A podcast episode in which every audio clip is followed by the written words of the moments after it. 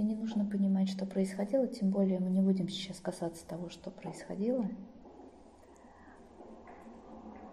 Я не помню, говорили мы с тобой или нет на встрече об этом, но то, что нужно помнить, это то, что у состояния жертвы есть две крайности.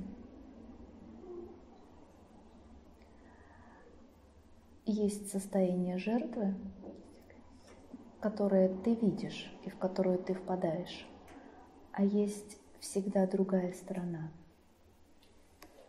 когда та агрессия, которую ты проживаешь, она превращает других из-за тебя в состояние жертвы.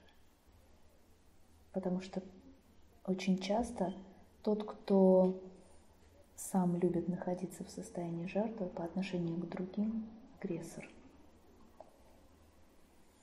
и к этому надо быть очень-очень-очень внимательным. Внимательной.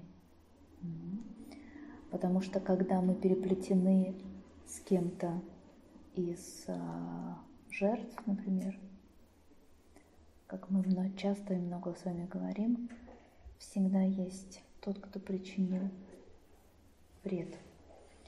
И когда мы переплетены с жертвой, мы исключаем агрессора – то есть это одновременно обе стороны живут внутри нас.